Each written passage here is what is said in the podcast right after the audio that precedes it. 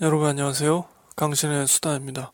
무슨 영화 보셨나요? 2018년 2월 편을 녹음해 보도록 하겠습니다. 어, 지금 2019년이잖아요. 근데 요 코너가 지금 1년째 밀려 있어서 작년 2월에 여러분들이 써주신 영화 감상평을 녹음해 보도록 하겠습니다. 어, 이 코너는 우리 청취자분들이 직접 저희 블로그에 남겨주신 영화 감상평을 달마다 모아서 읽어보는 그런 코너이죠. 그래서 여러분들이 직접 만드시는 코너이고요. 음, 좀 더 다양하고 쉽게 접할 수 없는 영화들의 그런 소개도 하고 있기 때문에 저 개인적으로도 참 음, 많이 배우고 있습니다. 우리 청취자분들 댓글 보면서 제가 하는 방송보다는 좀 어, 재밌게 써주시기 때문에 여러분들이 좀 더 친근하게 들으실 수 있을 것 같습니다. 어, 제가 계속 좀 목 상태가 안 좋네요. 저번 방송 때에도 그랬는데, 이번에도 좀 목 상태가 안 좋아서 아름다운 음색을 들려드리지 못한 점을 여러분 미리 좀 양해를 부탁드리겠습니다. 음, 여러분 설 연휴 재밌게 또 즐겁게 보내셨는지 모르겠네요. 날씨가 뭐 그렇게 춥지도 않았고, 어, 제가 사는 지역은 눈도 안 왔기 때문에 이렇게 뭐 이동하는데 그런 불편함도 없었던 것 같습니다. 명절 음식들 맛있게 드셨는지 모르겠네요. 개인적으로는 만두를 좋아해서 네, 이 코너를 시작할 때는 항상 그 달에 개봉한 작품 중에서 스크린 숫자 1위와 흥행 1위를 알아봅니다. 이 스크린 숫자는 왜 알아보느냐? 스크린 독과점에 대해서는 제가 비판적인 태도를 갖고 있기 때문에 항상 이 스크린 숫자를 어, 저희 모든 방송편에서 항상 언급했던 것 같습니다. 거의 모든 방송편에서.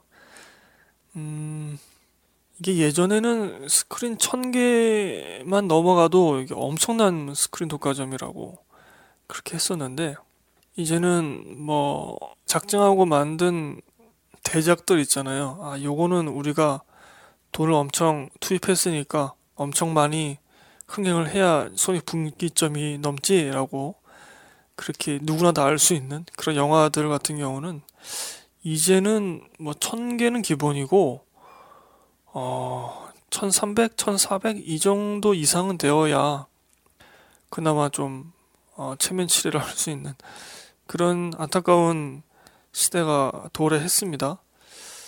어, 스크린 독과점에 대해서는 제가 누누이 말씀드렸기 때문에 뭐 여기서 더 말씀드리면 여러분 지겨우시겠지만은 이 스크린 독과점에 대해서 그 비판하는 것을 좀 동의하지 못하는 분들도 많이 계시는 것을 제가 알고 있습니다. 어, 뭐 자본주의 시장에서 능력이 되는 한 스크린을 가져가서 자본을 빨리 회수하는 게 그게 무슨 문제냐 이렇게 보시는 분들도 있죠. 그 시장 자체를 부정하는 게 아니라 그게 너무 과도하다는 거죠. 우리 음, 뭐 골목 상권 침해하는 것을 방해하거나 예전에 지금도 그런지는 모르겠는데 예전에는 그 대형 마트 뭐 이마트나 뭐 그런 큰 마트에서 그 셔틀버스를 운영하는 것도 금지를 했었죠. 그리고 뭐 지금은 월마다 뭐몇 번씩 매장 자체가 쉬기도 하고 뭐 그런 식으로 지금 규제를 하고 있는데 어떻게 보면 그것도 반시장적인 행태잖아요. 그런 규제를 하는 게. 왜 그렇게 하느냐? 거대 기업의 자본들의 행위가 너무 과도하기 때문에 그를 적절한 수준으로 규제를 하는 것이죠. 그러니까 뭐든지 과도하기 때문에 지금 비판을 하고 규제를 하는 거지. 그 자본 자체를 부정하는 것은 아닙니다. 이 스크린 독과점 문제 같은 경우는 요 자체만 문제가 될 뿐만이 아니라 이것도 문제가 되고 그 산업 구조에 대한 또 문제이기도 하죠. 수직 계열화 문제. 요것이 이제 수년 동안에 계속해서 비판이 있었고 뭐 논의도 있었지만 이게 지금 법제화가 된 게 아무것도 없죠. 제가 알기로는 그렇습니다. 아무것도 없습니다. 지금 수직 계열을 깨뜨린다는 얘기도 있고 했었습니다만 이게 정말 쉬운 문제가 아닙니다. 어, 일각에서는 수직 계열화가 되었기 때문에 그러니까 투자, 제작, 배급 이 회사들이 하나의 몸통으로 되어 있는 거죠. 이렇게 되어 있으면 자신들이 만든 영화들이 더 빨리 이게 중요합니다. 더 빨리 그리고 더 많이 어, 흥행을 하기를 바라는 거죠. 그래서 계속 비슷한 흥행 공식을 따른 영화들을 찍어내는 거고 그리고 더 스크린을 개봉날 엄청나게 많이 확보를 해서 더 빨리 그 자본을 회수하려고 하는 겁니다. 근데 이것이 너무 과도하다 보니까 같은 날에 혹은 그 전후로 해서 개봉하는 소규모 영화들이 우리 관객들과 만날 수 있는 기회 자체가 원천적으로 봉쇄가 됩니다. 우리나라 스크린 총 숫자는 제한되어 있는데 어, 뭐 흥행 대작이라고 할 수 있는 그런 몇 개의 뭐 한두 개 영화가 가져가니까 그 나머지 가지고 다른 소규모 영화들이 나눠 갖는단 말이죠. 게다가 외국 영화들 같은 경우에 그뭐 흔히 다양성 영화라고 하고 있는 외국 영화들은 그나마 좀 낫습니다. 그나마 좀 나요, 상대적으로. 근데 한국에서 만들어진 독립 영화, 이름이 좀 알려지지 않은 그런 감독이나 배우가 나오는 영화들은 그 다양성 영화라고 포장된 외국 영화들에 비해서도 더 차별을 받고 있습니다. 그러니까 뭐 재미없으면 관객들의 호응을 얻지 못하는 건 당연하겠지만은 아예 그 경로 자체가 너무 형평성이 깨진 상태로 된다는 거죠. 그러니까 흥행 대작과 일반 독립 영화가 똑같이 스크린을 가져가라는 얘기는 아닙니다. 그건 있을 수 없는 일이죠. 시장의 원리를 봤을 때는 비율이 스크린을 가져가는 비율이 너무 과도하게 한쪽에 쏠려 있다. 그래서 비판하고 있는 것이고요. 이런 문제들을 배급사나 뭐 수직 계열화를 하고 있는 그런 기업들의 자율에 맡기자는 그런 말들도 있는데 정말 이 돈의 속성을 모르고 하는 말들이라서 이건 좀 그래요. 이거 이 문제를 심각하게 보고서는 그런 얘기를 하고 있는 건지 도저히 모르겠습니다. 어, 돈을 너무 우습게 하는 것 같아요. 이 돈의 욕망과 돈의 관성을 반드시 법제화를 해야 됩니다. 강제를 시켜서 적절한 규제를 해야 됩니다. 그러니까 법제화를 하고 강제를 한다 그러면은 너무 또 막 억압하는 거 아니냐 그러니까 이미지상으로 그렇게 느껴지는데 어, 그렇게 할 수도 없고요. 기업 쪽의 반발이 크기 때문에 앞서 제가 말씀드렸지만 그 수년의 논의가 있었지만 아직도 법제화 된게 하나도 없잖아요. 기업 쪽의 반발이 있기 때문이죠. 그리고 이게 워낙 구조적인 문제이기 때문에 이거 손대기가 굉장히 어렵습니다. 뭐 그건 사실이죠. 그렇기 때문에 스크린 독과점을 비판하는 저를 포함한 많은 분들이 하는 얘기는 이거를 뭐 정말 1대1로 모두가 똑같이 스크린을 가져가자 이것을 법제화하자 강제하자 이 말이 아니라 과도한 것을 규제하자는 것이죠. 과도하게 가져가는 것을. 아, 네. 하여튼 저희 방송을 뭐 오래 들으신 분들은 얘가 또 했던 얘기 또 하고 있네 이렇게 생각하시겠지만 혹여나 어, 요 근래에 구독하신 새롭게 구독하신 분들이 계시다면 또 잘 모르실 수도 있기 때문에 이 강신의 수다가 왜 이렇게 스크린을 계속 언급하는지 요거에 대해서 좀 설명을 드렸습니다. 새로운 구독자분들이 요새 좀 없어요. 근데 어, 있다고 희망을 하면서 말씀을 다시 한번 드려봤고요.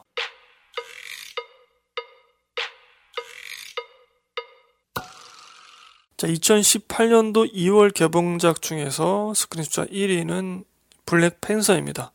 마블 영화 이죠. 어, 1620개를 최대로 가져갔었네요. 그러니까 요거는 최대치를 제가 말씀드리는 거죠. 어, 스크린 숫자 같은 거는 평균을 낼 수 없죠. 평균 내면 너무 좀 물타기죠. 그야말로. 예컨대 뭐 개봉 일주일치의 평균 이 정도는 괜찮은데 개봉했을 때부터 막 내릴 때까지의 평균을 내면 이건 너무 수치가 떨어지니까 물타기죠 그야말로 여튼 저희 방송에서는 최대 스크린 숫자를 말씀드리고 있는 겁니다 블랙팬서 1620개 그렇다면 2월 개봉작 중에서 흥행 1위는 무엇일까요? 539만을 기록했네요 블랙팬서입니다 오 또 꽤 흥행했었네요. 이거 저는 이, 이 정도까지 흥행했을 줄은 몰랐거든요. 저 아직 이 영화를 못 봐가지고. 근데 이게 세계적으로도 꽤 흥행을 했다고 알고 있습니다. 네, 오늘 방송 중에서도 저희 청취자분들의 블랙핑스 평가가 있으니까 그거 한번 들어보시면 좋을 것 같고요. 제가 지난 무슨 영화 보셨나요? 1월 편이죠. 거기서 어, 우리 청취자 소요님의 저희 블로그 첫 흔적을 소개해 드렸었는데 그 방송을 들으시고 저희 블로그에 오셔서 또 안부를 전해 주셨습니다. 감사합니다. 음, 지금 좀 몸이 안 좋으셔서 병원에 계시다고 그렇게 써주셨고요. 얼른 좀 쾌차하셨으면 좋겠습니다. 또 근래에 또 2월 달에도 다시 오셔서 예상보다는 좀 빠르게 집에 돌아갈 수도 있겠다는 말씀을 써주셨던 것 같아요. 그러니까 좀 몸 상태가 좀 좋아지신 것 같은데 아 정말 다행입니다. 아, 우리 청취자분들 소연님뿐만이 아니라 혹은 다른 분들도 몸이 아프거나 혹은 마음이 아프신 분들도 계시겠죠. 어, 그런 분들 모두 다 얼른 회복되셔서 음, 모두 다 좀 좋아지셨으면 좋겠어요. 조금이라도 그게 저의 소망입니다. 음, 그리고 예전에도 이제 유튜브에 써주셨던 건데 시나리오를 써보고 싶다고 그때도 말씀해 주셨거든요. 어, 지금 이제 어떤 하나 이야기를 구상하기 시작했다고 적어주셨네요. 결심하고 실천에 옮기기까지 15년 걸렸다고 이렇게 써주시면서 2003년도에 이제 서울에서 음, 보셨던 영화를 써주셨습니다. 음, 시네 큐브라는 그런 상영관이 있죠. 거기서 첫날 첫 회를 감상한 자카리아스 쿠누 감독의 아타나주아라는 영화를 보셨다고 써주셨네요. 음, 제가 검색해 보니까 뭐 에스키모들이 나오고 뭐 그런 영화더라고요. 어, 영화를 보고 숨듯이 화장실에 가셔서 그 안에서 왜 그렇게 숨죽여서 울었는지 그렇게 막연한 동경 그 이상을 꿈꾸게 한 영화. 그 꿈을 꼭 이루시기를 제가 응원하겠습니다. 음, 저 팟캐스트 하면서 알게 된 분들 중에서는 이제 평론을 계속 도전하신 분들도 제가 접했었는데, 아, 그 참 대단한 것 같아요. 이렇게 꿈을 계속해서 도전하시고, 어, 노력하시고, 이런 분들 모두 다 응원을 합니다. 또 잘 되기를 기원하겠습니다.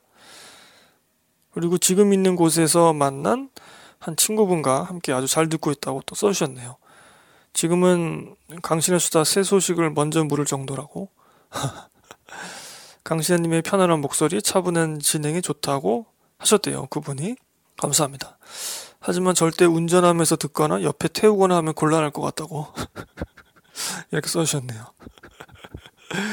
네. 졸리니까요.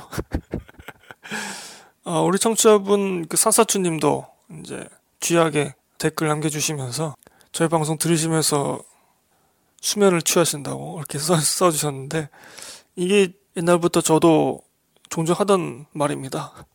저도 이제 편집을 하거나 뭐 가끔 이제 옛날 제 방송을 듣거든요. 그럼 졸려요. 어, 그래서 혹시 뭐 불면이 좀 있으신 분들 저희 방송 중에 아주 긴 분량의 방송들이 있습니다. 뭐 음악도 별로 음향 효과나 이런 것도 별로 안 들어간 그런 방송편 들으시면서 불면을 좀 이기시고 숙면을 취하시면 좋을 것 같아요. 뭐 저도 그러니까요. 아, 네. 이런 말씀 참 좋습니다. 어, 그리고 잘 지내겠어요. 잘 지내주세요. 이렇게 써주셨네요. 감사합니다, 소연님. 그리고 데이비 빼꼬님이 그 밑에 답글로 소연님 새해 복 많이 많이 받으세요. 몸도 마음도 얼른 다 나아지시길 이렇게 응원 댓글 써주셨습니다. 건강이 안 좋으신 분들 모두 좀 몸이 좋아지셨으면 좋겠고요. 혹시 불면에 걸린 분들 저희 방송을 꼭 청취하시고 또 그런 분들께 홍보도 좀 해주셨으면 좋겠네요. 불면을 이기게 하는 방송, 잠을 오게 하는 방송, 강신의 수다. 본격적으로 한번 2월편, 2018년 2월편 시작해 보도록 하겠습니다.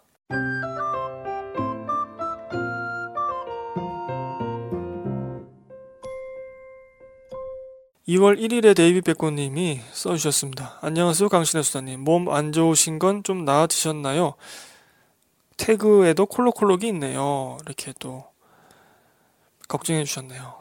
감사합니다. 제가 그 당시, 그니까, 음, 겨울에 상당히 추웠잖아요, 작년에. 그래서 좀 몸이 안 좋았던 것 같아요. 아, 굿타임을 보고 써주셨네요. 로버트 패틴슨. 등장부터 인상 깊었습니다. 강렬했네요. 그동안 무슨 일이 있었던 거지 싶을 정도입니다.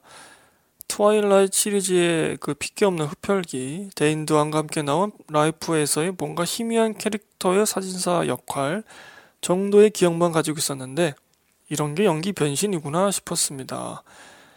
어, 로버트 패틴슨이 맡은 코니라는 역할, 그리고 지적 장애를 가진 동생 닉이라는 캐릭터가 참담한 현실에서 벗어나고자 은행 강도를 계획하고 또 실행하고 도주하는 과정에서 동생이 경찰에 붙잡히게 된다네요. 수감되진 않았지만 이미 공개 수배령이 내려진 형 코니는 경찰의 수사망을 조리조리 피해가며 동생을 탈출시키려고 고군분투하는 그런 내용이라고 합니다. 러닝 타임 내내 어, 코니는 어쩜 저렇게 임기응변, 위기 대처 능력이 뛰어나지 생각하면서 보았네요. 계속해서 사건 사고가 꼬리에 꼬리를 물고 터지는데 바로바로 바로 해결책을 생각해 내더라고요. 영화에서는 붉은색을 참 잘 활용합니다. 초반에 형제의 도주에 큰 방해물이 되는 페인트 가루, 코니가 입고 있는 옷, 밤이 되고 나서 계속해서 배경과 주인공 얼굴에 떨어지는 붉은 조명이 그걸 한층 더 긴장감 있고 불안하게 느끼게 해줍니다. 도주하는 과정에서 LED 조명이 있는 소규모의 유원지에 들어가는데 그곳에서는 흰색이 형광색으로 보이면서 꽤 현란하면서도 극적인 분위기가 연출됩니다. 영화 속에서 흔히 보던 모습이 아니라 좋았네요. 그리고 붉은 빛과 함께 긴장감 고조에 아주 큰 몫을 했던 배경음악. 시정일간 불안하고 긴박한 분위기를 제대로 만들어냅니다. 아, 이 주인공이 경찰을 피해가면서 이제 동생을 탈출시켜야 되니까, 음, 그런 좀 불안하고 긴박한 분위기가 있는데, 그것을 조명과 음악이 좀더 북돋는 것 같네요. 음악에 빠졌다면 영화 속 정신없이 내달리는 느낌이 들지는 않았을 것 같습니다. 주인공도 달리고 달리긴 하지만 영화 그 자체가 질주하는 느낌이었습니다. 저도 덩달아 심장 뛰어가며 보았습니다. 중간에 잠깐 잠깐 등장인물들의 행동이 이해가 되지 않는 경우도 있었습니다만 음악과 불빛과 로버트 패티슨의 에너지 넘친 연기로 덮고 지나갔습니다. 요즘 들어 드는 생각인데 세세하게 하나하나 다 짚어가며 신경 쓰는 것보다는 그러려니 영화니까 하면서 지나가는 게 더 몰입도 잘 되고 마음도 편한 것 같습니다. 말도 안 되는 정도면 아니면요. 맞아요. 어떤 그 영화적 세계에는 좀 너그러워지는 면이 있죠. 또 그것이 감상할 때 좀 더 즐겁게 감상할 수도 있고. 근데 그 세계를 결정짓는 핵심 요소가 엉망인 경우도 있잖아요. 그런 경우에는 좀 몰입감이 깨지고 그렇게 되죠. 음, 이제 뭐 개연성 얘기도 나오고 뭐 핍진성 얘기도 나오고 뭐 고증 뭐 얘기도 나오고 하는데 어떤 경우에는 이렇게 말씀해 주신 것처럼 좀 그런 것들 신경을 덜 쓰고 영화를 보는 게 영화를 더 즐겁게 보는 그런 방법인 것 같습니다. 음, 극중 로버트 패티슨의 동생 역할을 맡은 배우 지적장애를 가진 연기를 정말 잘해서 누군가 검색을 해보니까 이 작품을 연출한 감독님이더군요. 아, 감독이 동생 역으로 나왔군요. 조시 샤프디와 베니 샤프디 형제의 공동 연출장인데 샤프디 형제군요. 그중 동생으로 보이는 베니 샤프디가 연출과 더불어 주연까지 맡은 거였습니다. 오, 연출도 잘하고 연기도 잘하고 마지막에 뭔가 큰 한 방을 터트리며 끝날 것 같은 분위기를 이야기 내내 끌고 가는데 마무리는 생각과 다르게 잔잔한 느낌으로 맺어져 약간 힘 빠졌지만 한편으로는 신선하게 느껴져서 괜찮았습니다.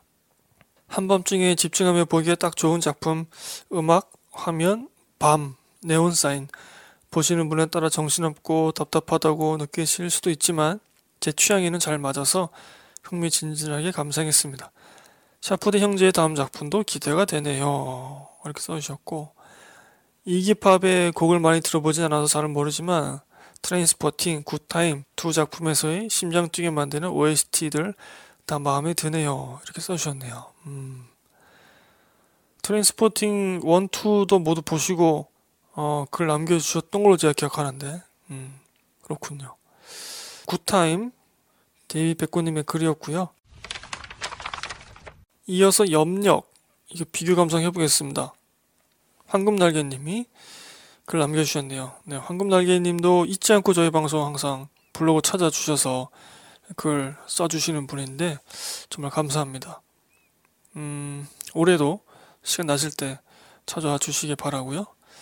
2월 아, 4일 날 써주셨네요. 염력을 보았습니다. 바빠서 평점 확인을 못하고 감상하러 갔는데 이제 겨우 2월인데 올해 최악의 영화가 나왔네요.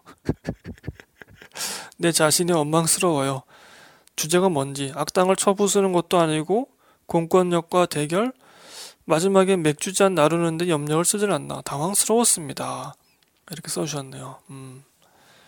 초능력물 인데 그 코미디하고 좀 이렇게 화학적으로 결합시키는 게 조금 음, 어색한 면이 많았죠. 하여튼 아, 올해 최악의 영화라고 써주셨네요. 저도 요거 2018년 그 강신의 영화제에서 그 최악상 후보 중에 하나로 꼽았었죠. 수지님도 2월 5일 날 하도 주변에서 재미없다 이게 뭐냐 보지 마라 이런 얘기를 많이 하길래 최대한 기대치를 낮추고 예매 취소도 안 되는 첫 무대 인사 타임으로 예매를 했습니다. 아, 무대 인사는 예매 취소가 안 되는 모양이군요. 보기 전에도 취소를 하고 싶었지요. 영화 끝나고 무대 인사 시작할 때 이제 배우들이 쭉 나오잖아요.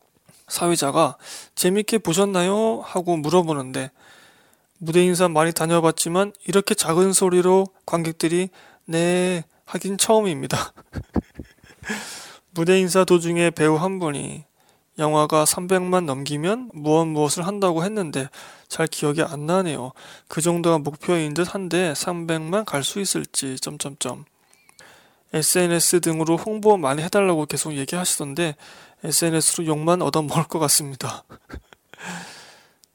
이게 100만도 안 넘지 않았나요, 염력? 아...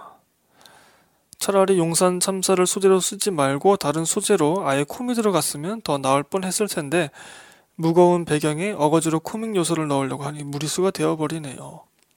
연상호 감독이 그 애니메이션으로 시작했잖아요.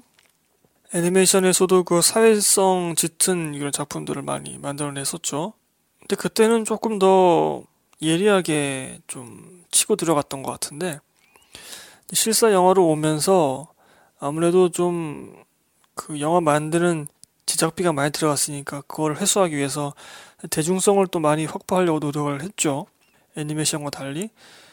그러면서 그 사회성, 그 감독의 장기였던 그 사회성 짙은 그 시선이 좀 깊이가 좀 얕아졌습니다. 그래서 부산행에서도 아역이 이상한 얘기하고 계속 뜬금없는 얘기하고 막 그러잖아요. 뭐 정말 도덕체가 나올 만한 그런 얘기를 막 해요. 물론 이제 어, 떤 분들에겐 그것이 부산행의 어, 좋은 점이라고 평가하실 수도 있겠습니다만 저는 그 화면과 그 맥락에서 너무 좀 뜬금없다고 느껴졌고 그러니까 음, 대중성을 확보하는 대신에 내가 이, 이런 쉽게 말해서 윤리적인 부분, 사회적인 부분을 좀 더 노골적으로 좀 더 쉽게 어, 관객들에게 전달해야 되겠다는 그런 강박이 있는 것 같아요. 연성호 감독이 이제 그것이 염력에서도 아주 두드러졌죠. 더군다나 이 염력 같은 경우는 코미디가 섞여 있기 섞여 있기 때문에 더더욱 좀 그런 윤리적인 부분을 너무 노골적으로 드러내는 것과 코미디 장르가 좀 불협화음을 낸 것이 아닌가 싶기도 하네요. 근데 코미디 장르에서 이런 사회적인 메시지를 던지는 것이 이런 영화들이 참 많잖아요. 그리고 완성도 있는 작품들도 많고 요새 한창 이제 그 박중훈 씨가 주연을 맡았던 할렐루야라는 영화가 트위터에서 회자가 한번 된 적이 있는데 전 이 영화 정말 좋아하거든요.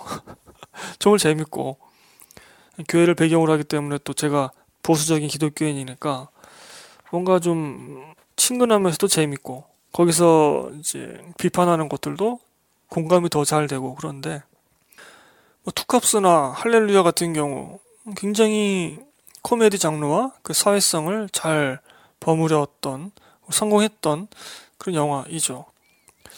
그런데 이 염력 같은 경우는 그 감독의 강박이 이런 장르에서 조금 적절하게 배치되지는 못했던 것 같습니다. 좀 많이 아쉽고요.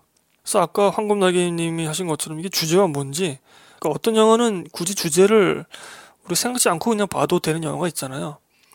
그런데 이 염력 같은 경우는 뭔가 주제를 계속 말하려고 하는 그런 느낌이 들어요. 그래서 귀를 쫑긋 세우고 아 그래 네가 하는 말이 뭔지 한번 들어볼게. 집중을 해도 이 도대체 뭐가 하는 말인지 그냥 성과 악을 딱 구별해 놓고 악은 나빠. 이런 식으로만 계속 얘기를 하니까 그 뭐가 나쁘다는 건데 라는 것에 대해서 좀 더 깊이 있게 다뤄주지 못한 것 같습니다. 어, 이어서 계속 수진님이 써주신 걸 반면 악역을 맡은 용역회사 사장 역할 김민재 배우의 코믹 연기가 메인 주인공 유승용 배우보다 훨씬 나았고 건설사 높으신 분 정유미 배우의 뼈아픈 진실을 품은 듯한 강한 대사가 기억에 남네요. 유승용 배우는 이 영화는 잘 안 어울렸다 생각되고요. 아, 유승용 배우가 얼마 전에 주연을 맡은 극한 직업이 지금 한국 역대 코미디 영화 1위를 갱신했습니다. 그 전에는 이제 7번 방의 선물이 코미디 영화에서는 가장 높은 순위였다고 하네요. 어, 극한 직업이 지금 1200만을 훌쩍 넘었죠. 어느 정도 계속 흥행을 할 것 같네요. 그리고 데이비 백곰님도 아, 3월 29일 날 써주셨는데 여기 2월 편에 제가 끌어와서 한번 읽어보죠. 얼마나 이상한지 궁금했었는데 생각보다 너무 빨리 막을 내려서 아쉽게 못 본 작품 VOD로 나오자마자 감상했습니다. 초반 15분 정도까지는 정상적이었습니다. 왜 다들 혹평을 했는지 더욱 궁금해졌고요. 30분쯤 되자 뭔가 느껴지더군요. 영화라고 하기에는 너무 극적인 재미 요소도 없고 지지부진한 처지는 느낌이고 그렇다고 TV 드라마 같지도 않은 어정쩡한 100분 영화의 3분의 2 지점인 65분쯤에는 조금 급작스럽게 확 클라이맥스로 치달을 준비를 하더군요. 음악부터가. 그러면서 주인공의 초능력 시전이 시작됩니다. 염력 플러스 갑자기 추가된 하나의 능력으로 슈퍼 히어로 비슷하게 행동하더군요. 그 장면들이 너무 어색했습니다. 일부러 조잡해 보이도록 의도한 건지. 초능력을 극 초중반에서는 장난식으로 조금만 보여주고 제대로 된 초능력은 후반에만 곧 허접하게 쏟아부은 점이 가장 아쉬웠습니다. 실제 사건을 희화화했다는 불쾌한 느낌을 받지는 못했지만 일단 웃긴 부분이 하나도 없었기 때문에 영화로서의 매력이 어, 적은 작품이었습니다. 역시 이 두 가지는 함께 잡기 힘든 걸까요? 정유미 배우의 짧지만 인상적인 악역 연기는 나름대로 신선하고 좋았습니다. 첫 등장 때 생각보다 예뻐서 조금 놀랐네요. 이렇게 써주셨네요. 어, 긴 생머리를 하고 나오지 않나요? 아주 위풍당당한 그런 모습을 나와서 또 색다른 그런 매력이었던 것 같습니다. 우리가 그 초능력물 하면은 왠지 모르게 막 CG를 막 갖다 부어야 되고 막 이런 느낌 들잖아요. 마블 영화 탓인데 그렇게까지 하지 않더라도 초능력 영화의 그 초능력 느낌을 초반부터 보여줄 수 있다고 저는 생각을 해요. 아이디어의 문제죠. 너무 이렇게 거창한 것만 보여주려고 뭐 하늘을 붕붕 다닌다거나 뭐 이런 것들은 보여주려고 하다 보니까 음, 우리 새 청취자분들 모두 염력 굉장히 실망스러웠다고 써주셨네요. 자, 에나닉스님이 2월 5일날 영화들 연이어서 써주셨습니다.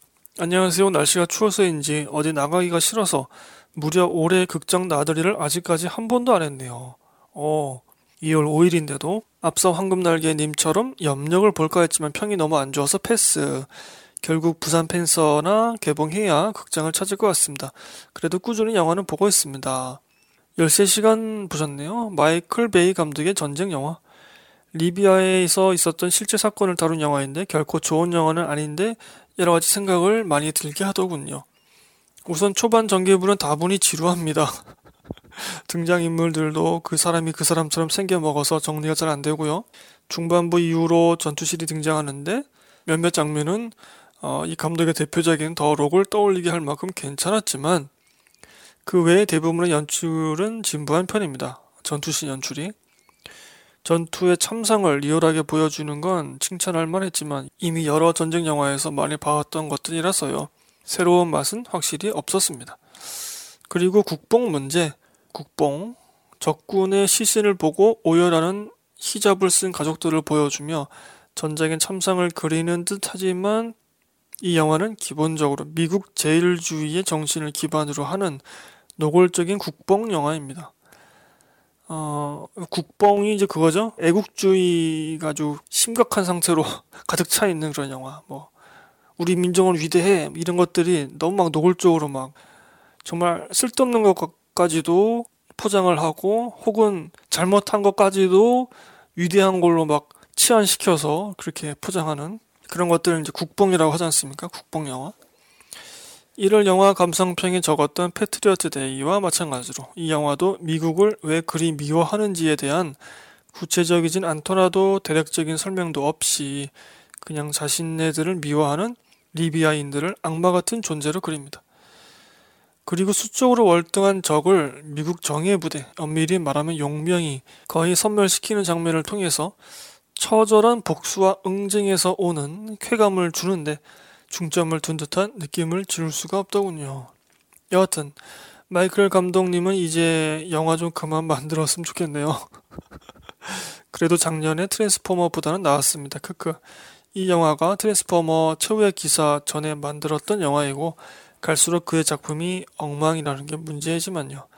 마지막으로 영화 보면서 미국 군인들이 전투력은 정말 높겠다라는 생각이 들더군요. 현재 미군들만큼 실전을 많이 겪은 군이 없을 테니까요. 거기다가 장비빨과 체력빨까지 더하면 어, 주한 미군의 필요성이 절로 느껴지더라는 아 이거 제가 국뽕 영화에 당한 거죠 이렇게 써주셨네요. 네 당하셨네요. 얼마 전에 이제 주한 미군 주둔비 협상을 마쳤죠. 1조가 넘어가는 돈인데 음 13시간 저도 이거 봤던 것 같아요. 그래서 아마 2018년도에 저도 썼던 것 같은데 글을 저는 뭐 그냥 아무 생각 없이 그냥 봤습니다. 그래서 뭐 총 쏘고 하니까 그냥 재밌게 봤던 것 같은데 애너닉스님은 조금 더 깊게 분석을 해주셨네요. 음, 군인이 나오는 군인이 활약하는 그 미국 영화는 이런 소위 미국 제일주의, 애국주의 혹은 이제 가족주의 같은 이제 그러한 패턴에서 벗어나기가 힘든 것 같습니다. 뭐 어떻게 보면은 그게 어쩔 수 없는 것 같기도 하고요. 하지만 또 그게 너무 지나치면서 상대방을 그저 악으로만 어, 상정시키니까 우리 에나니스님 말씀해 주신 것처럼 악마 같은 존재로만 그리니까 문제인 것이죠. 그리고 카3도 보셨네요. 이 시리즈도 이제 막을 내리는군요. 애니메이션이죠. 개인적으로는 이번 편 괜찮았습니다. 현대적인 훈련을 받는 상대와 전통적이고 원초적인 훈련으로 맞서는 주인공의 모습이 마치 영화 로키 4 같은 느낌이 들더군요. 물론 이야기는 다르게 흘러가지만요. 어차피 뭐 뻔한 결말이고 해피엔딩이지만 시원하게 달리는 자동차의 모습과 놀라운 CG를 보는 재미만으로 볼만했습니다. 무엇보다 이제 마지막이니까요. 그리고 발레리안 천개 행성의 도시 보셨네요. 이 영화 작년, 그 2017년 최악의 영화 후보로 종종 등장했는데 그럴 만한 이유가 있더군요. 스타워즈 플러스 아바타에다가 릭배송 감독의 이전작인 제워 원소를 섞어 놓은 듯한 배경과 화면은 뛰어났지만 연출과 이야기가 너무 올드한 느낌이었습니다. 주인공은 별다른 매력 발산도 하기 전에 뭐 결혼에 미친놈처럼 청혼에 환장하고 다니질 않나. 가로치고 이건 말려야 해 이렇게 써주셨네요. 에노닉스님 기혼자이신데 뭔가 가슴에서 우러나오는 그런 만류 같네요. 어, 뻔한 장면에서 뻔한 연출이 계속 이어집니다. 주인공 둘 이외 눈에 띄는 캐릭터도 전무하고요. 제 기억에는 데이비 백곰님이 이 영화의 남자 주인공인 데인 드한의 팬이신 걸로 기억하는데 죄송하지만 데인 드한의 잘생긴 외모와 코먹은 듯한 답답한 목소리가 참으로 안 어울린다는 생각이 들었습니다. 이건 지극히 개인적인 사견입니다. 비록 옆에서 마눌님이 쟤는 감기 걸렸나봐 하긴 했지만 서도요. 그 밑에 데이비 백곰님이 답글로 에노야닉스님, 데인 드한 배우 잘생겼다고 해주시니 제가 괜히 뿌듯해지네요. 정작 저는 한 번도 잘생겼다고 생각해보지 않았는데 말이죠. 크크. 그리고 제가 좋아하던 그 목소리가 코막힌 목소리라는 걸 댓글 보고 이번에 처음 느꼈네요. 정말 딱 코막힌 목소리. 크크. 네, 뭔가 좀 이렇게 상쾌한 목소리는 아니죠. 데인드한이. 아, 근데 저는 데인드한을 좋아합니다. 연기력을 잘하고 못하고를 떠나서 그냥 그 배우의 그 마스크가 좋아요. 음, 뭔가 좀 이렇게 음울한 그런 느낌이 있거든요. 그게 좋습니다. 음, 좀 더 많은 영화에서 좀 성공했으면 좋겠네요. 자, 발레리안, 카스리, 그리고 13시간, 에노야닉스님 글로 살펴보았고요.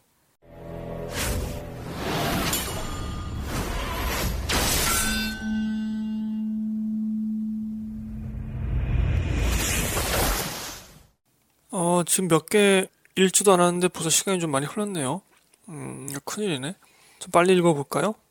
음, 2월 6일 날 데이비 백곰님이 안녕하세요 강신의 수다님. 최근 며칠 날씨가 추워서 그런지 사람이 북적이지 않아서 편안히 활보하기 좋네요. 미스테리어스 스킨 보셨네요? 2004년 개봉작인데 한국에는 작년 11월에 어, 2017년 11월에 최초 정식 개봉했습니다. 조셉 고든 레빗, 브래디 코벳 주연의 드라마 장르 영화로 95년 출간된 동명 원작 소설을 바탕으로 만들어졌습니다. 어, 두 명의 8살 꼬마 아이들이 소년에서 20살 성인이 될 즈음까지의 모습을 담은 이야기인데 두 주인공은 어렸을 적에 함께 끔찍한 일, 성폭력을 겪게 되는데 각자 다른 방식으로 상처를 아파하고 피하며 10여 년을 살아갑니다. 어, 그러니까 소년 두 명입니다. 남자아이 두 명. 소년 중 한 명인 닐은 조셉 고든 레빈이 맡은 그 사건 이후로 물란한 성생활을 하게 됩니다. 예. 그로 인해서 점점 감당하기 힘든 일을 큰 일을 겪게 되고요. 반대로 브라이언 브래디 콜벳 배우가 맡은 그 캐릭터는 해당 사건이 일어난 그때를 기억에서 통째로 지워버립니다.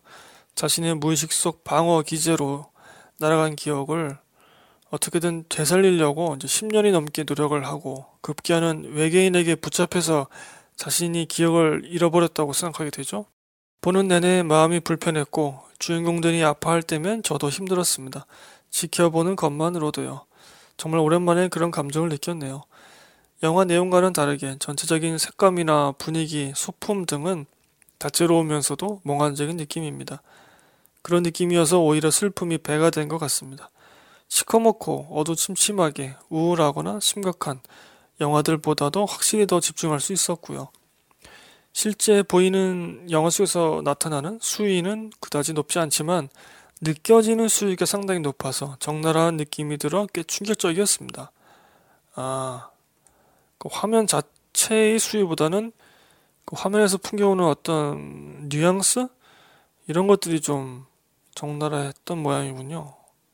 이야기, 연기, 음악, 영상 전체적으로 조화를 잘 이룬 작품이라서 추천드리고 싶네요.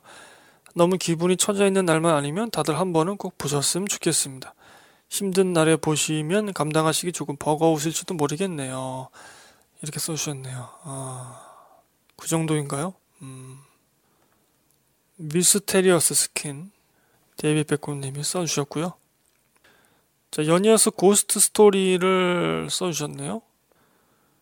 어, 알레르기 비염이 있어서 코 상태는 좋지 않지만 그래도 겨울이 좋습니다. 크크. 요즘 해가 길어지고 있음에 위기감을 느끼고 있네요.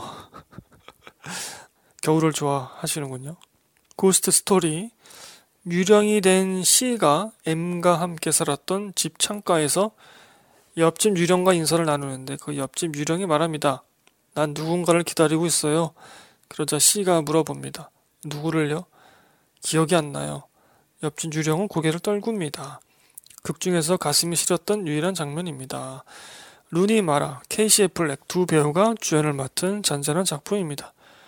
두 주연 배우의 극중 인물 이름마저 C와 M으로 간결하죠. 마냥 고요하고 잔잔한 심심하기만 할 것 같다고 예상했으나 막상 관람해보니 귀여운 부분도 있고 예쁜 영상 구경하는 재미도 있었습니다. 대사량은 생각보다도 더 적더군요. 저는 보여지는 화면에 가로 길이가 짧은 영화를 좋아하는데 거기에 추가로 내 모서리까지 둥그러져 있으니 둥글게 처리되어 있으니 한층 더 예쁘고 아련해 보이더군요. 사진 같기도 하고 인덱스 스티커 같기도 하고요. 영화 전체적으로 따뜻한 느낌의 필터를 씌운 것 같은 색감도 좋았습니다.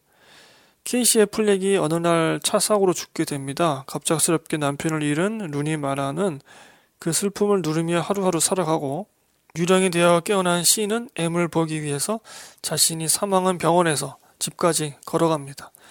유령의 형태가 병원에서 시체를 덮는 흰 천을 사람이 뒤집어 쓰고 눈구멍만 두 개 뚫은 모습이어서 안 그래도 귀여운데 딱히 특별한 능력도 갖추지 못해 집까지 하얀 시트를 질질 끄며 걸어가니까 더 귀여웠습니다. 아, 붕붕 날아가는 게 아니라 아, 걸어가서 제일 귀여웠던 건 그 후반부에 M이 끼워놓은 쪽지를 꺼내기 위해서 손톱 부분으로 문틀을 긁어내는 모습이었습니다. 크크. 유령을 영적인 환상 속의 존재로만 그리지 않고 인간같이 그려서 좋았습니다. 심지어 그림자도 지고 시간이 지날수록 천이 더러워져서 꾀재재해지기도 하더군요. 그러고 보니 두 사람의 사랑 이야기, 사별의 아픔에 집중하지 못하고 영상 구경, 유령 관찰만 한 것 같네요. 배우자의 죽음이 인간이 느낄 수 있는 정신적 스트레스의 최고치라던데 짐작조차 되지 않아 슬픔을 그다지 느끼지 못했던 것 같습니다. 제가 평소 로맨스, 멜로물은 감상해도 느끼는 바가 딱히 없어서 그런 건지도 모르고요. 로맨스 영화 중에서는 블루 발렌타인, 우리도 사랑일까, 빼고는 이렇다 할 공감이나 감흥을 느낀 영화가 없습니다. 오, 블루 발렌타인과 우리도 사랑일까? 케이시 애플렉은 극 중에서 초반에 차 사고로 사망하게 되어 극 대부분을 유령의 형태로 출연하는데 직접 유령 형태를 잡아주는 틀을 입고 그 위에 흰천을 덮어 쓰고 연기를 다 마쳤다고 하네요. 정직하게도. 전 왠지 모르게 다른 사람이 연기했을 거라 확신했거든요. 그런데 촬영을 마친 뒤 편집하는 과정에서 이제 추가 또는 변경된 꽤 많은 장면에서는 이미 다른 일정을 소화 중인 KC 애플랭을 대신해서 스탭들이 연기했다고 합니다. 이렇게 써주셨네요. 어, 그리고 벌써 강신혜 수사님 방송 청취 시작한 지도 만 1년 정도 되었습니다. 저는 컬러풀 웨딩즈 편을 듣고 난 뒤 구독, 애청하게 되었는데 다른 분들은 첫 에피소드로 어떤 걸 들으셨는지 궁금하네요. 그러면은 2019년 이제 2월에는 이제 만 2년 되는 그런 해이시군요. 감사합니다. 컬러풀 웨딩즈. 아, 이거 참 좋은 작품입니다, 여러분. 아, 이거야말로 코미디와 사회성, 그런 시사적인 부분이 잘 버무려진 영화라고 생각이 드네요. 아, 수진님이 답글 써주셨네요. 저는 명량편으로 처음 강신수다 방송을 접했었습니다. 3년 좀 넘었으려나요? 무슨 영화 보셨나요?에 댓글을 달기 시작한 건 그로부터 한참 뒤였던 것 같습니다. 그것도 띄엄띄엄. 앞으로 쭉 멈추지 마시고 방송해 주시면 감사하겠습니다. 이렇게 써주셨네요. 감사합니다. 어우, 명량 때부터는 정말 오래전부터 청취하고 계시네요. 다른 분들은 어떠신가요? 저희 방송, 어, 어떤 에피소드부터 청취하셨는지 기억하시나요, 혹시? 저희 방송이 언제 시작했나? 2012년 9월 그쯤에 제가 시작했던 것 같은데 그때부터 청취하시는 분들은 아마 안 계실 것 같고 네 하여튼 뭐 감사드립니다. 어, 청취자분들이 계속 오랫동안 애청을 해 주셔야지만 제가 또 오랫동안 방송할 수 있겠죠? 저도 다른 팟캐스트의 청취자거든요. 다른 뭐 유튜브 방송을 보는 구독자이기도 하고 가끔 좀 이렇게 흥미가 떨어질 때가 있어요. 청취하다가 예컨대 뭐 A라는 방송을 정말 재밌게 듣다가 그냥 중간에 좀 관심이 식어서 시들시들해지고 뭐 이런 경우가 있죠. 그러다가 또 뭐 시간 지나서 다시 찾기도 하고 그러는데 청취자분들 계속해서 꾸준하게 이렇게 청취해 주시고 계셔서 정말 감사드립니다. 저희 방송이 이렇게 뭐 다이나믹한 방송도 아닌데 어, 청취하면 잠이 오는 방송인데도 이렇게 아 잠이 오기 때문에 들으시는 건가요? 자려고? 감사합니다. 요새 좀 구독자 숫자가 계속 좀 정체되어 있는데 이걸 좀 어떻게 타파할 수 있을까? 그래서 좀 고민을 해 봐야 될 것 같습니다. 올해는. 저희 방송이 처음에는 그 영화를 소개하는 게 아니라 그 영화와 우리 일반 사람들의 사연을 접목해서 소개를 했거든요. 예컨대 만약 올드보이였다. 그러면 올드보이에서 그 최민식 씨가 자기의 죄를 이렇게 막 노트에다 쓰잖아요. 잘못한 것들을 이제 그것과 접목해서 뭐 우리가 평소에 잘못했던 것들 이런 것들 사연을 받아서 이제 함께 엮어서 방송을 했었죠. 쫄딱 망했습니다. 쫄딱 망했죠 그때. 어 부끄럽네요. 참 옛날 방송들 지금 들어오면 참 부끄럽습니다. 여러 가지로. 어, 감사합니다. 이렇게 오랫동안 청취해 주시고 지금 2019년도에도 청취해 주시고 또 블로그에도 찾아와 주셔서 정말 감사드립니다. 어, 데이비 백고님이 보신 고스트 스토리였고요. 자, 에나닉스님이 2월 12일 날 써주셨네요. 안녕하세요, 강신혜님. 감기는 다 나으셨나요? 올 겨울은 참 힘드네요. 아, 정말 작년에 엄청 추웠죠. 자, 스카페이스 보셨네요. 1983년작 브라이언 드팔마 감독 알파치노 주연의 영화입니다. 제가 이 감독 영화 작품 중에는 언터처블을 가장 좋아하긴 하지만 이 스카페이스도 굉장히 좋아합니다. 이번에 정말 오랜만에 재감상했는데 이 영화가 이후의 갱스터 영화와 느와르 영화에 얼마나 지대한 영향을 끼쳤는지 새삼 깨닫게 되었습니다. 이 영화 자체가 하나의 교본 같다는 느낌이 들 정도이고요. 반대로 말하면 재감상하니까 영화가 너무 뻔하게 흐르는 것 같다고 느껴졌습니다. 지금 와서 볼 때는 너무 흔한 흐름의 영화입니다. 하지만 35년 전 영화라 생각하면 그저 후덜덜 합니다. 마치 영화가 어, 광기로 덮여 있는 듯 합니다. 이건 알팔치노의 미친 연기가 제일 큰 이유겠지만 지금 봐도 파격적일 만한 연출이 많이 등장합니다. 알파치노의 연기는 이건 뭐라 말로 표현이 좀 힘들 정도네요. 그냥 미친 사람 그 자체입니다. 젊은 시절 미셸 파이퍼의 대단한 미모도 볼 수 있고요. 러닝타임도 길고 폭력과 욕설, 마약이 난무하니 이런 류의 영화를 싫어하는 분들은 가급적 보지 않으시는 게 정신 건강에 좋을 듯 하네요. 대부가 어, 갱에 대한 갱스터죠. 갱스터에 대한 환타지 영화라면 스카페이스는 갱에 대한 다큐 같은 영화라고 해야겠습니다. 저는 물론 두 영화 다 좋아하지만요. 이렇게 써주셨네요. 음. 아, 보고 싶네요. 스카페이스, 언터처블. 어, 대부도 저는 재밌게 봤던지라 또 이렇게 비교를 해주시니까 더 보고 싶네요. 알파치노가 어느 정도로 미쳤는가. 이것도 보고 싶고.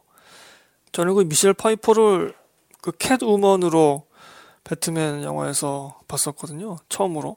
어, 이 영화 스카페이스에서는 어떻게 그 미모를 또 보여주실지 궁금합니다. 스카페이스. 어, 그리고 워크래프트 전쟁의 서막 보셨는데요. 이건 비교 감상 해보겠습니다. 개봉 당시 중국을 제외한 세계 전역에서 거의 망했던 작품입니다. 덕분에 부제에서 알 수 있듯 여러 편으로 제작 예정이었던 영화였지만 후속편은 기약할 수 없게 되어버렸습니다. 중국에서 흥행했던 이유도 원작 게임의 인기가 중국에서 높았던 이유였고요. 그만큼 원작 게임의 팬이 아니면 그다지 보고 싶지 않은 느낌의 작품입니다. 저도 전략 시뮬레이션 게임과는 담 쌓고 사는지라 워크래프트는 물론 동네 강아지도 한다는 스타크래프트도 한번 해본 적이 없어서 당연히 이 영화에도 별 흥미가 없었습니다. 그냥 아무 생각 없이 때려 부수고 하는 영화가 보고 싶어서 선택했는데 그나마 이런 부분도 만족을 못 시켜주더군요. 대규모 전투 씬은 후속편을 위해 아껴둔 듯한데 이제 뭐 만날 일이 있을까 싶고요. 어, 냉정하신데요? 일단 주인공들이 하나같이 매력적이지 않습니다. 주인공 인간족보다 오히려 오크족들이 더 멋져 보이니 이런 류의 영화는 운명적으로 반지의 제왕과 비교가 불가피한데 모든 면에서 많이 모자랍니다. 어떻게 된 게 CG 부분도 옛날 영화의 반지의 제왕보다 뒤쳐져 보이는 건지 제 취향 탓도 있겠지만 너무 마나틱한 화면이 그닥이더군요. 이야기를 풀어가는 방식은 물론 이야기 자체도 좀 뻔하고 구태의연합니다. 2편, 3편이 나왔으면 좀 나아지지 않았을까 싶지만 후속편을 만들고 싶었으면 1편을 좀 더 공들여 만들었어야 했지 않았나 싶네요. 순길 오빠님이 워크래프트. 어, 이 게임을 많이 해보지 않아서 정확히는 모르지만 워크래프트 세계관의 오크족은 어, 반지의 제왕의 오크들처럼 무식하고 악한 존재는 아닌 듯합니다. 게임상에서는 상당히 매력적인 오크족 지도자들도 있는 걸로 알고 있네요. 어, 우리가 알고 있는 그런 괴물 오크 뭐 그런 게 아니군요. 나름의 세계가 있고 지성을 갖춘 그런 종족으로 나오나 봅니다. 영화 마지막쯤엔 인간이 오크족 아기를 구하는 장면이 나오는데 영화가 계속 이어진다면 그 오크 아기를 주인공으로 이야기가 진행될 예정이었다네요. 저도 영화관에서 봤었는데 워크래프트 팬들에게는 아쉬움이 남는 영화 같습니다. 전 그래도 최근 판타지풍의 영화가 별로 없어서 그냥 나름 만족했었던 이렇게 써주셨네요. 음, 워크래프트 전쟁의 서막 비교 감상해봤고 그 이전에는 83년작 브라이언 드 팔마 감독의 스카페이스 읽어보았습니다. 어, 이번 편 원고가 24쪽까지 있는데 이제 지금 8쪽 왔거든요. 음, 아무래도 1부, 2부 이렇게 나눠서 해야 되겠네요. 이거 한 번에 그냥 하려고 했었는데 아쉽네요. 자, 1987 요거 비교 감상 해보겠습니다. 제가 먼저 썼고요. 음, 재감상을 했죠. 저희 방송편도 있죠. 이거 VOD가 나와서 가족들과 함께 관람했습니다. 제가 방송편에서는 이리저리 비판도 했지만 VOD로 봤을 때는 아무 부담 없이 가족들과 함께 보니 정말 재밌더군요. 뭐지? 여성 캐릭터와 관련된 부분도 크게 거슬리는 편은 아니었습니다. 재감상하면서 당시 군부 독재 욕을 하는 횟수가 더 늘어나긴 했습니다. 그리고 다시 한번 영화 택시 운전사의 학살 씬이 윤리적으로 엉망진창이란 걸 느끼기도 했습니다. 폭력과 선정성, 인간 윤리 등에 대한 기준을 갖고 무차별적인 전신을 비판하는 거죠. 결국은 이제 균형과 태도의 문제입니다. 마찬가지로 택시 운전사는 광주 시민의 학살 씬을 전시함으로써 그들의 죽음을 슬픔이란 감정 고조를 위한 도구로 활용합니다. 그 피해자들을 어떤 추념하는 그런 게 아니라 1987에서 진압군의 폭행씬은 주인공의 체험을 표현하는 데쓸 뿐이죠. 그 두 영화의 차이점 이런 데 있는 거고.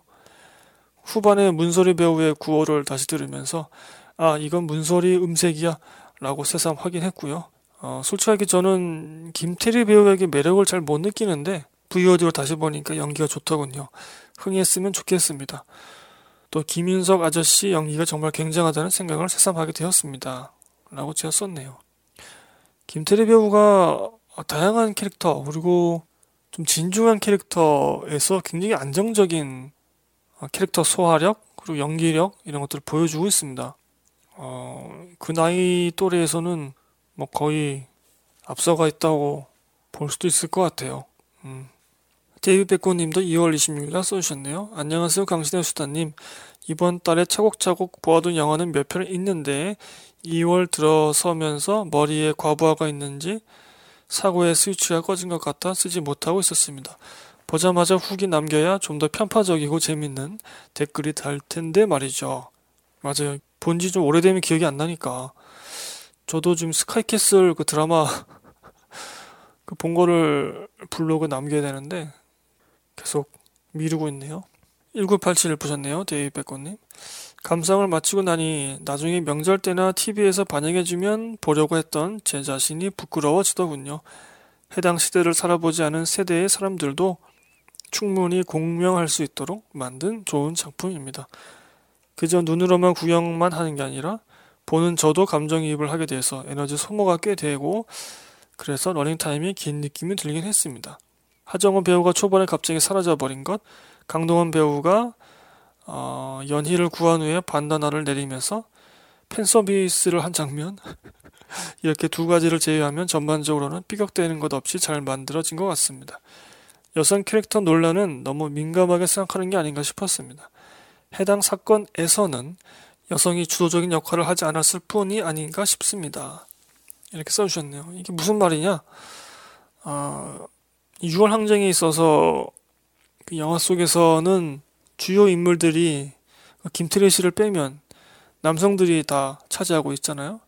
김태희 씨는 허구의 인물이고 심지어 근데 그걸 가지고 여혐 요소가 있는 게 아니냐 이 영화에 실제 역사에서는 여성들이 민주화 운동을 위해서도 아주 큰 역할을 했는데 남성 감독이 남성 캐릭터들로만 중요한 역사물을 어, 여혐적으로 만들었다 이런 비판이 있었습니다. 그 이거는 이제 비평가들 사이에서 이런 얘기가 있었고 일반 네티즌들이나 관람하신 분들 사이에서 이런 논란이 있었습니다. 그에 대해서 저희 방송편에서 말씀을 드렸었고요. 네, 저희 방송을 참고해 주시고요. 그 얘기를 또 하려니까 아유 힘이 드네요. 아, 1987 비교 감상 해봤고요. 그리고 제가 부당거래를 봤는데 네, 이건 뭐 짧게 썼기 때문에 그냥 패스하고요. 제가 쓴 거니까 그냥 패스하죠. 어, 노트북 한번 읽어보겠습니다. 2004년작 노트북. 그 유명한 노맨, 어, 한번 써보자. 네, 요거를 마지막으로 해야 되겠네요. 1부의 마지막을 노트북으로 해야 되겠네요. 그 유명한 로맨스물 노트북을 이제야 봤습니다. 초반에는 좀 식상한 흐름이라서 시큰둥하게 봤고요. 부잣집 아가씨와 가난한 남자의 첫사랑. 아, 이것도 참 오래 써먹는 그런 루틴이기도 한데. 바보 온달과 평강공주. 그때부터 시작한 거 아닙니까, 이게? 제가 흥미를 갖게 된 지점은 이야기 구조와 두 연인의 이별 후 상황. 이 영화는 액자 형식을 갖고 있고요. 현 시간대와 옛 시간대가 번갈아 가며 나오죠. 이때 두 시간대 모두 앞으로 어떻게 전개될지 궁금하게 만들더군요. 이런 이야기 전개도 쉽지 않거든요. 물론 영화에는 반전이 없습니다. 반전이 없다는 말 자체가 스포일러가 될지도 모르겠군요. 죄송합니다. 이 점도 참 좋았습니다. 영화 전체적인 통과 맞거든요. 따스한 영화입니다. 두 연인이 일시적인 이별을 한 뒤 겪게 되는 상황이 참 인간적으로 공감이 가더군요. 그 주변 인물들의 감정들까지도 사랑은 귀중한 거야, 소중한 거야 라는 당위적 명제에 얽매이지 않고 여러 감정들, 사람들, 생각들을 비슷한 무게로 보여주어서 좋았습니다. 이 영화를 보면서 느낀 거는 로맨스 영화에서 사랑의 절대 가치를 보여주는 방법인데요. 되게 영속성, 영원성, 그런 영원성에 따라서 그 사랑이 얼마나 뜨거웠고 소중한지 보여주죠. 구체적으로 영화에서 이 사랑의 영, 영속성을 보여주기 위해서 시간과 기억을 활용합니다. 아무리 시간이 흘러도 나는 너를 사랑할 거야. 내 사랑은 변하지 않아. 라는 점이죠. 시간 여행을 하든 나이를 거꾸로 먹든 평행 세기가 나오든 이런 식으로 사랑의 영속성을 표현하는 법칙은 변하지 않습니다. 물론 예외가 있고 변주도 가능하지만 법칙의 본질은 똑같이 적용되고 있죠. 이 시간은 물리적 상태의 변화를 의미합니다. 그러니까 물리적 상태의 변화가 있더라도 나는 너를 사랑할 거야 라는 걸로 이 사랑의 영속성 혹은 사랑의 깊이 이런 걸 표현하는 거죠. 반면에 기억은 주관적 상태의 변화를 의미합니다. 어, 그녀가 혹은 그가 얼마나 뜨겁게 기억하느냐, 그 사랑이 얼마나 아파하고 그리워하느냐, 라는 점이죠. 짧은 시간이어도 기억에서는 지워질 수가 있거든요. 아, 정말 그렇죠. 그, 사랑했을 때 그 애달품이나 이런 것들이 한 6개월 후에 그냥 평범하게 느껴질 수도 있는 거고, 영화 이터널 선샤인 같은 경우는 사랑과 기억의 관계를 이제 이색적으로 풀어내는 작품이고요. 기억의 불합치나 오해 등으로 재미나게 영화를 다르게 그릴 수도 있겠죠. 영화 노트북은 이 둘 모두를 차용합니다. 시간과 기억. 그래서 결말의 감동이 배가가 되죠. 분명 영화는 반전도 없고 엄청난 애절함도 없는데 말이죠. 이렇게 시간과 기억 모두를 건들면서 로맨스물을 전개한 점이 흥미롭고 좋더군요. 영화는 15세 관람가인데 제가 보기에 이건 19세로 해야 할 것 같습니다. 어, 노출신이 좀 있던 걸로 기억하는데 배드신도 있었나요? 아, 이거 19세로 가야죠 그러면 네, 제가 좀 이런 거에는 좀 민감해서 자기적인 갈등도 없이 깨끗한 로맨스물입니다. 마치 고전 영화를 보는 듯 했습니다.